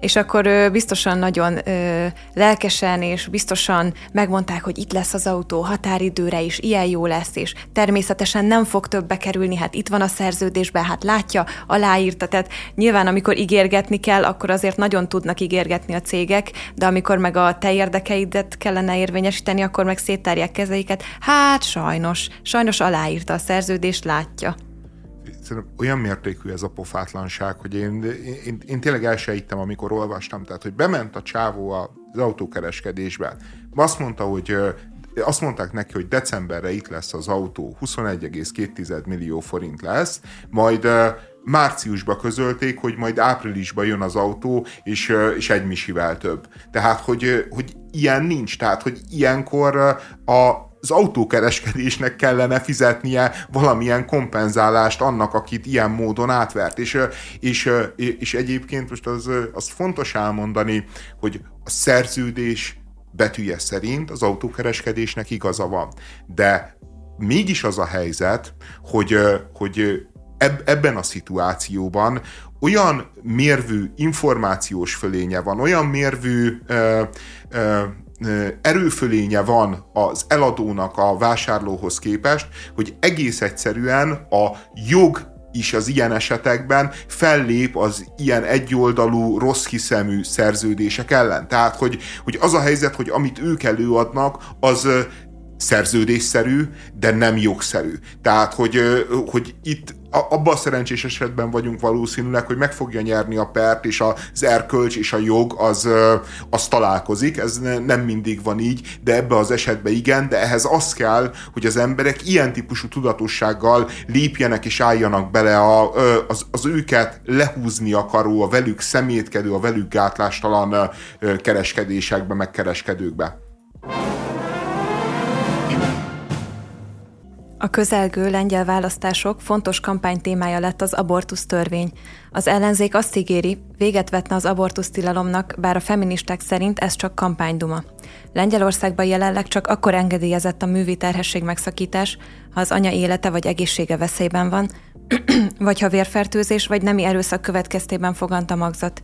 2021-ben kikerült a lehetséges indokok közül a magzat súlyos és visszafordíthatatlan károsodása, amely indokkal egyébként előtte az országban a legtöbb abortuszt elvégezték. Ugye ebben az esetben az abortuszról, mint általában úgy gondolkodunk, mint egy női jogról, és szerintem ez egy alapvető csúsztatás a témában, mert, mert teljesen elfeledkezünk arról, hogy ez tulajdonképpen a magzatnak egy halálos ítélet, akinek a, amiről most lehet vitatkozni, hogy szerinted így van, vagy nem így van, hogy ez gyilkosság, vagy nem. Szerintem ez nem vitakérdés, hanem ez egy tény, hogy ez egy gyilkosság. Ettől függetlenül vannak olyan ö, szituációk, amikben, ö, amikben ez sajnos egy megoldás kell legyen, Természetesen nem gondolom, hogy a jelenleg hatályban lévő lengyel abortusz törvény rendben van, mert nagyon nincs. Viszont szerintem be kellene hozni a képbe a magzatnak az élethez való jogát, mert ő az, akinek az érdekét képviselni kell, mert ő neki nincsen hangja. Ó, oh, én, én nem is tudtam, Hága, hogy, hogy te, tehát akkor te kifejezetten pro-life állásponton vagy. Hát ha lehet ezt így mondani, akkor igen, abszolút. A, az abortusz ellen tiltakozók, igen, igen. Ők, ők így definiálják magukat a, mindenki másnak a nagy felháborodására. De akkor, tehát hogy neked ez a lengyel szabályozás akkor nagyjából elfogadható? Ö, igazából ö, nekem elég konkrét elképzelésem van arról, hogy hogyan kellene az abortuszt ö, szabályozni. A lengyelt én is egyébként túl szigorúnak tartom, mert ö, egyrészt azért, mert egy kicsit ö, problémás az, hogy ö, mi számít az anya élete és egészsége veszélyben lévésének, és ugye sok orvos nem meri bevállalni az abortuszt, mert hogyha mégis tévedett, és az anya egészsége nem lett volna veszélyben, akkor a, az orvost is bezárhatják börtönbe. Tehát Igen, azért egészen komoly... pont, pontosan mondjuk el, hogy ez úgy zajlik, hogy be, bemész az orvoshoz, és, és az orvos azt látja, hogy, hogy veszélyben van az életed. Mit tudom én, és, és lehet, hogy az abortusz lenne a jó döntés, de azt gondolja, hogy oké, okay, hogyha én meghozom ezt az abortuszt, megcsinálom, utána, hogyha valaki feljelent az etikai bizottságnál, vagy a rendőrségen, akkor meg fogják nézni, hogy ezek alapján, az adatok alapján a szakmai protokoll az mit ír elő, és hát a szakmai protokoll az sokszor, tehát hogy, hogy így is értelmezhető, úgy is értelmezhető, tehát hogy a, abba a szürke zónába, amikor nagyon sokszor egyébként az orvosnak a saját megérzéseire kell hagyatkoznia, nagyon sokszor a speciális személyes viszonyára a beteggel, olyan, olyan ismeretekre, amik nehezen bizonyíthatók, egész egyszerűen nem meri meghozni ezt a döntést, mert azt gondolja, hogy miközben tényleg veszélyben van a, a, a, az anyának az élete, viszont ezt nem biztos, hogy egy szakmai kolokvium előtt így rendesen meg tudná védeni, teljesen egyértelműen, exakt módon el tudná magyarázni, mert, mert ez egy vitatható dolog, és hogyha annak a vitának az a vége, hogy neki nincs igaza, akkor tényleg mehet a börtönben. Tehát, hogy, hogy ezért veszi... Tehát akkor inkább kockáztatjuk az anyának az életét. És sajnos volt is arra példa az elmúlt egy-két évben, hogy azért halt meg egy terhes nő, mert nem merte az orvos elvégezni az abortuszt, tehát ezt én is teljesen elítélendőnek tartom, és nagyon rossz, rossznak, hogy a, az állam az ilyen szinten meg akarja mondani egy orvosnak, hogy hogyan végezze a munkáját, hogy a saját szakmájában megmerje mondani azt, amit gondol, és itt emberéletekről van szó, tehát itt ez nem egy... De, de olyan értelemben az is emberéletek, tehát hogy ők meg úgy gondolkodnak, hogy ha nem mondunk ilyen kemény szabályokat az orvosoknak, akkor egész egyszerűen az van, hogy bejön a, a, a terhes nő, és azt mondja, hogy doktor úr, szeretnék abortuszt, és azt mondja, hogy magas vérnyomása van. Igen, jó, akkor, akkor szerintem meg tudjuk oldani. Tehát, hogy igazából itt is valahol egyébként a magzati életvédelme a szempont, hogy, hogy egész egyszerűen ne kapjanak szabad kártyákat az orvosok arra, hogy, hogy és nyilvánvalóan politikai, ideológiai megfontolásból, mert ő egyetért az abortuszhoz való joggal, arra hivatkozva meg tudja kerülni a jogszabályt. Tehát a magzat ö, életének a védelme az anya életének a kárára sok esetben. És egyébként nem csak egészségügyi ö, kockázatoknál, vagy nem csak az anya egészségügyi kockázatánál ö, beszélhetünk erről. Konkrétan, hogyha a magzattal van valami probléma, az is egy olyan ö, teher lehet, amikor, ö, amikor van egy halott csecsemő benned, és egyszer, vagy egy olyan, olyan rende, rendellenességekkel rendelkező magzat, ami, ami egyszerűen nem, nem, nem frankó, hogy egy anyára vagy egy emberre ráerőltetünk olyan dolgokat, amik, amik egyébként nem normálisak. Tehát én azt gondolom, hogy fontos a magzatvédelme, de az anyák védelme, a nők, az emberek védelme is iszonyatosan fontos, és nem mehet az egyik kárára a másik. Nyilvánvalóan ez, ez nem egy olyan helyzet, amit meg lehet teremteni, mert valamelyik érdek sérülni fog. De amint arról beszélgetünk, hogy, hogy több száz ember életét veszélyeztetjük egy, egy rossz szabályozással, azt szerintem mindenképpen hibás. Továbbá az, hogy egy ilyen szabályozás megszünteti egyébként az abortuszokat, erre tök sok példát látunk, hogy nincs így. Egyrészt, aki tehetősebb, az elmegy külföldre és elvégezteti, aki meg nem teheti meg mondjuk azt, hogy elmenjen külföldre, de össze tud kapargatni bizonyos összeget, és elmegy egy henteshez elvégeztetni, ami megint csak az anya életét veszélyezteti. Én azért vagyok egy picit a a túl szigorú szabályozás ellen, amellett, hogy szerintem nincs olyan, hogy abortusz pártiság, senki nem pártolja ezt, senki sem szeretne sok abortuszt, viszont vannak olyan élethelyzetek, amikor, amikor fontos lehet ennek a lehetősége. Én is úgy gondolom, hogy vannak ilyen élethelyzetek, viszont azt látom, hogy az emberek inkább úgy gondolnak az abortuszra, mint egy ilyen végső fogamzásgátlási módszer, hogy hát majd legfeljebb akkor elmegyek egy abortuszra. Nyilván nem azt mondom, hogy ez, ezt élvezetből csinálják meg, ez nem érdekli azt a nőt, mert nyilván ez egy lelki és, és testi megterhelés, viszont én egyáltalán nem látom azt, hogy a, ennek a komolyságát az emberek, tehát hogy komolyan vennék ezt. Ez probléma, viszont én kevéssé látom azt, hogy, hogy az abortussal lehet ezt ennek gátat szabni. Nyilvánvalóan bizonyos tekintetben igen, de minek az árán, tehát annak az árán, hogy mondjuk egy, egy veszélyeztetett anyát megmentsünk a haláltól adott esetben. Igen, de azért a legtöbb esetben nem arról van szó, hogy mondjuk a gyerek fogyatékos lenne, vagy olyan károsodással születne, vagy az anya élete veszélyben van, hanem azért a legtöbb abortusznál itt inkább egyszerűen egy nem kívánt terhességről van szó. És, és ez az, amit én én nem tartok, nagyon nem tartok jó iránynak, és ezért gondolom, hogy szigorúbban kéne szabályozni, mint például Magyarországon. Mm, Tehát te, te azt mondanád, hogy egy nem kívánt terhesség esetén is rákényszerítenéd a, a nőt, hogy hordja ki azt a gyereket. Hát igen, tulajdonképpen igen, de nyilván nem ennyire egyszerű a dolog. Szerintem mert hogy, egyszerű, mert Nem, a... szerintem nem, mert az embernek abban is van felelőssége, hogy tehát szexuálisan életet élek, akkor védekezek ez ellen, akár több módszerrel, de természetesen azt nem tartom egy jó iránynak, hogy az hogy sok az abortusz, mm, akkor tiltsuk be, és pont, és nincs itt semmi látnivaló, hanem ennek a, az abortusz betiltása előtt egyáltalán kellene, hogy legyen rengeteg olyan lépés, hogy hogy mondjuk ne legyen erre szükség, mert ne is legyen annyi abortusz. Például megfelelő edukációval, esetleg fogamzásgátló eszközök ingyenes biztosításával legalább 18 vagy 20 éves kor alatt. Például azzal, hogy az olyan anyagi vagy magánéleti helyzetben lévő nő, aki terhes és szeretné megszakítani a terhességét, azt mindenféleképpen támogassunk, akár anyagilag, akár lelkileg, és ne úgy, ahogyan most, mert most bemész a, a védőnőhöz, aki 15 perc alatt azt mondja, jaj, anyuka, tartsa már meg, jaj, szegény gyerek, mert ez nem lelki támasz. És a végső esetben pedig ott van az, hogy ha megszülöd mégis a gyereket, akkor ö, rengetegen várnak örökbefogadható csecsemőre.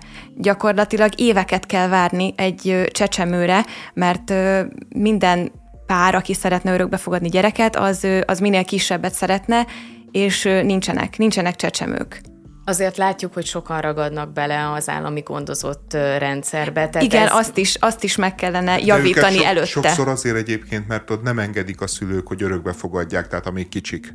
Tehát, te, tehát, De ez hogy... a probléma része, tehát az is innen, innen fakad, hogy egyébként megszülsz egy gyereket, akit nem szerettél volna, és akkor nem csecsemőkorába kerül nevelőszülőkhöz, hanem öt évesen, amikor már nem tudom, amikor olyan élethelyzetbe kerülsz, akkor lemondasz róla. A probléma gyökere egyébként De nem lehet róla, ugyanaz. Tehát, hogy, hogy ez a probléma, tudod, még egy öt éves gyereket is azért viszonylag könnyű örökbe adni, de, de nem mondanak le róla a szülők. Tehát, Tehát azt mondják, hogy, hogy kerüljön állami gondozásba, de örökbe ne fogadják? Aha, aha. Tényleg? Persze, Ezt nem persze. tudtam, tehát hogy a, van ilyen. A, fie, fie, akik, tehát akik nehezen, tehát alapvetően a roma származású, cigány származású gyerekeket nehezen adják meg, fogadják örökbe, a fogyatékos gyerekeket nehezen adják és fogadják örökbe. Egyébként, mit tudom én, ilyen 5-6 év alatt viszik, vinnék, mint a cukrot. Tehát, hogy az van is, akik így ragadnak be, ott általában az van, hogy egész egyszerűen a vérszerinti szülő azt mondja, hogy én most pillanatnyilag vagyok egy olyan helyzetben, hogy, hogy éppen heroinista vagyok, vagy, vagy éppen, mit tudom én, tönkrementem, vagy éppen Béla elhagyott, de mit tudom én, egy fél éve, év összerakom az életemet, és akkor majd elmegyek Petikéért. Tehát, vagy nem. Hát, Nyilván, az ígéret megvan. Igen, nyilván a jó szándék megvan, és nyilván azért ez sokszor nem teljesül. Amiket felsoroltál, Helga, mindegyikkel egyet tudok érteni, hogy minden eszközzel meg kellene próbálni csökkenteni az abortuszok számát.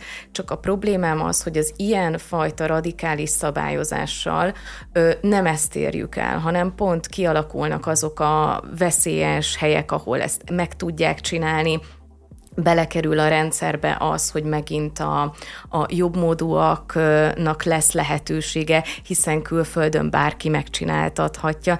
Tehát ezzel a magával a céllal, hogy csökkentsük az abortuszok számát, szerintem mindenki egyet tud érteni. Szerintem nincs az az ember Magyarországon meg amúgy, aki azt mondja, hogy milyen jó lenne minél több abortusz. De nem arról van szó, hogy milyen jó lenne, hanem szerintem rengeteg embert ez egyszerűen nem érdekel, mert nem úgy tekintenek a magzatra, mint egy mint egy életre, hanem, hanem úgy, mint egy, egy rossz döntés következményére, amit valahogy meg kell oldani.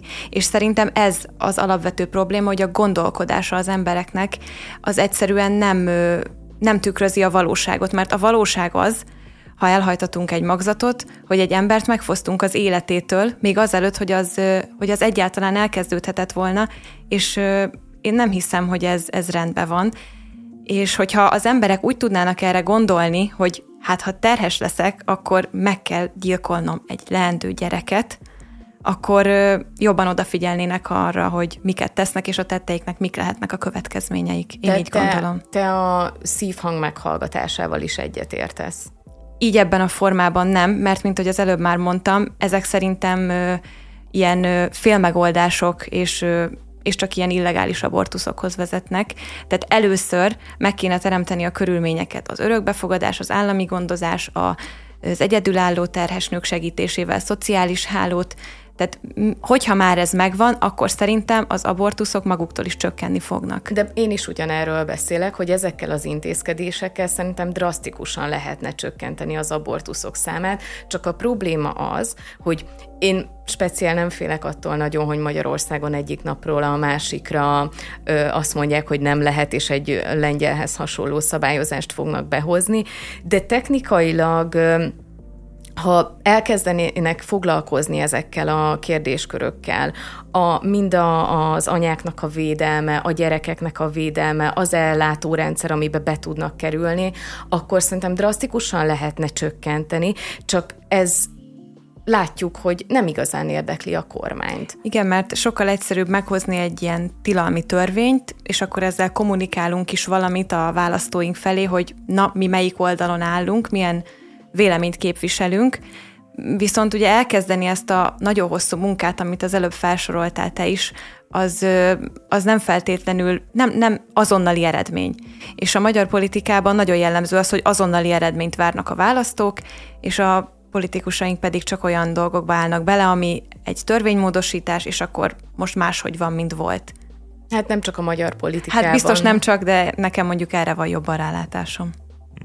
A abortusz kapcsán én kicsit mert tényleg még mindig meg vagyok lepődve a Helgának az ilyen harcias beleállásán, mert, mert én pont arról akartam beszélni, mert ebbe a cikkbe ö, ö, arról beszél egy abortuszpárti aktivista, hogy a vidéki lengyel nők általában közel áll a jelenlegi családpolitika, és leszavazhatnak a jogaikkal alig törődő piszre, és, és hogy ez a vidéki lengyel nők, akik leszavazhatnak a piszre, és akkor ez ilyen démonizálva van, hogy ezek a buta asszonyok, akik, akik vidékiek, és elmennek a jogaikkal alig törődő dologra, hogy így miért nem tudja valaki elképzelni, hogy, hogy to tömegek számára fontos mondjuk a vallás, tömegek számára fontos az a, az attitűd és megközelítés, amit a Helga képvisel, aki nem tudom, hogy vallási vagy más alapon, csak, csak maga az attitűd, és, és, és miért kell a másik állásponthoz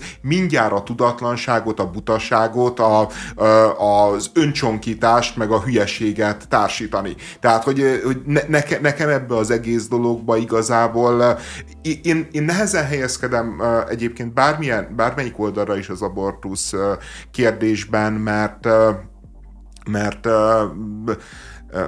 mert, mert igazából én mind a két álláspontot végtelenül el tudom fogadni. Tehát azt is, aki arról beszél, hogy milyen egy nőnek egy nem akart gyerekkel végigverekednie magát az életen, a terhességen, stb.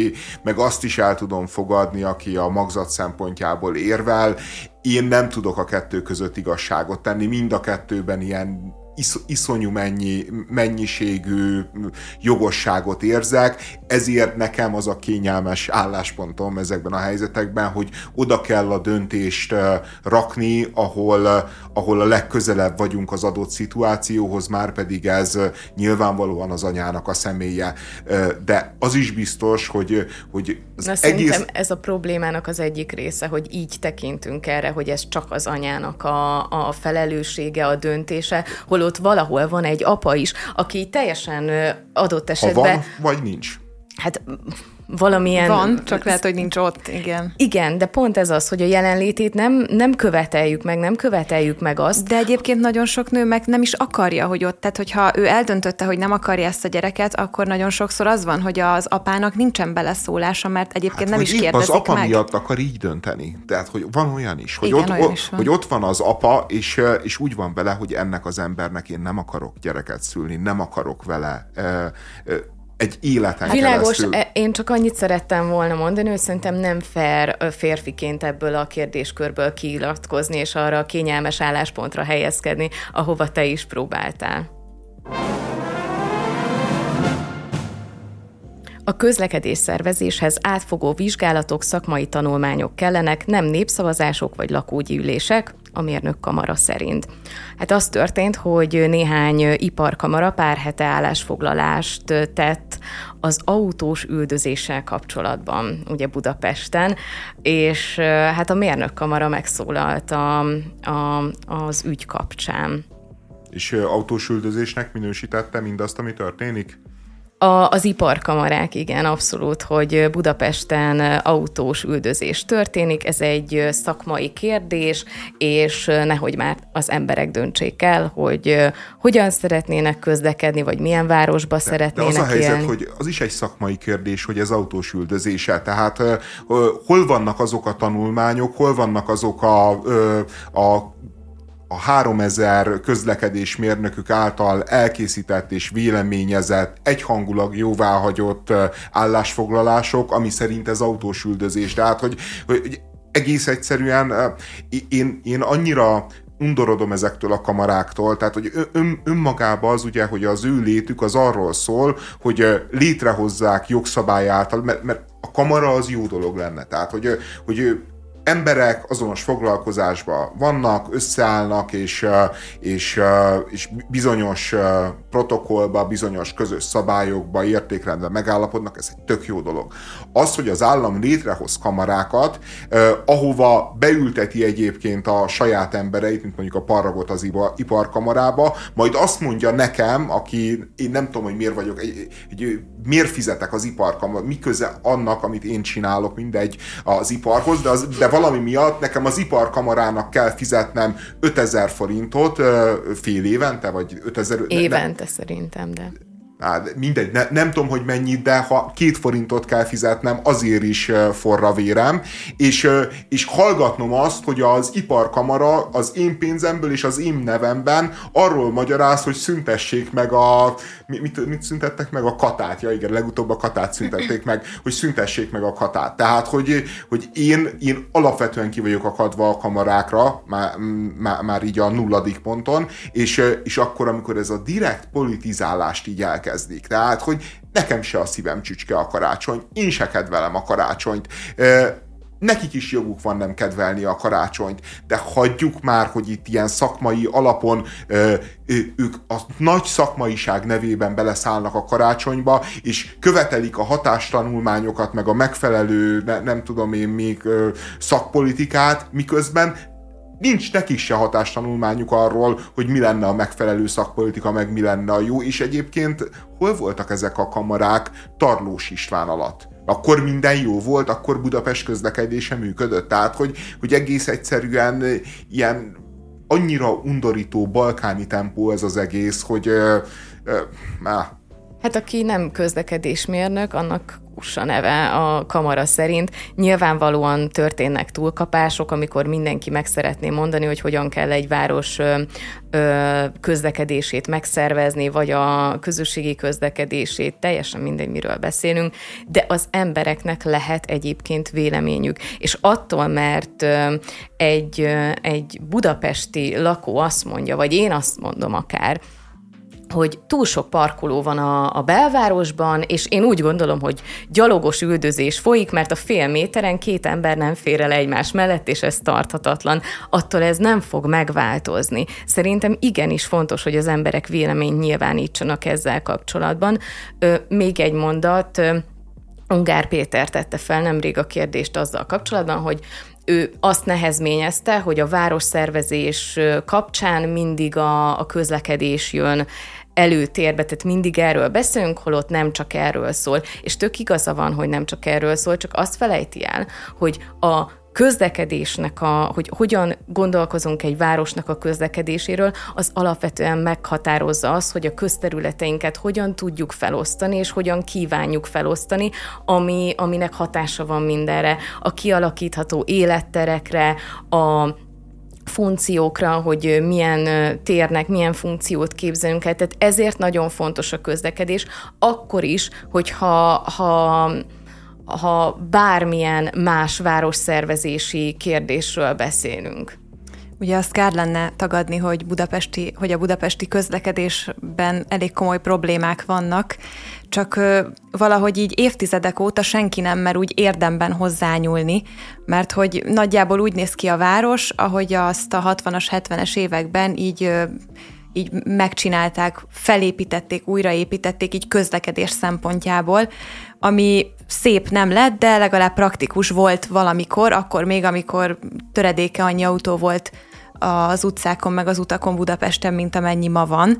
Ugye a szocializmusban a funkcionalitás, a modernség volt a fontos, ugye meg kellett mutatniuk itt a magyar embereknek akkoriban, hogy na itt most felvesszük a ritmust a fejlődő modern világgal, és akkor az autók, és akkor sugárutak, körutak, stb. Csak akkor is már egy ilyen 30-40 év késésben voltunk. Igen, igen, egyrészt, másrészt meg, hogy ugye akkor nem igazán foglalkoztak a, a, a város arculatával, és ezért ez a ez egy ilyen összetákolt, akár micsoda lett így a város arculata, a, az élhetősége, meg a közlekedése, és azóta igazán nagy változásokat igazából senki nem mer eszközölni, mert ahhoz kb. az egész városhoz hozzá kellene nyúlni. És bár úgy lenne, hogy, hogy valaki hozzányúlna, ezt vártuk Karácsony Gergelytől, de hát ezt kaptuk. Köszönjük szépen a figyelmet, holnap újra jövünk.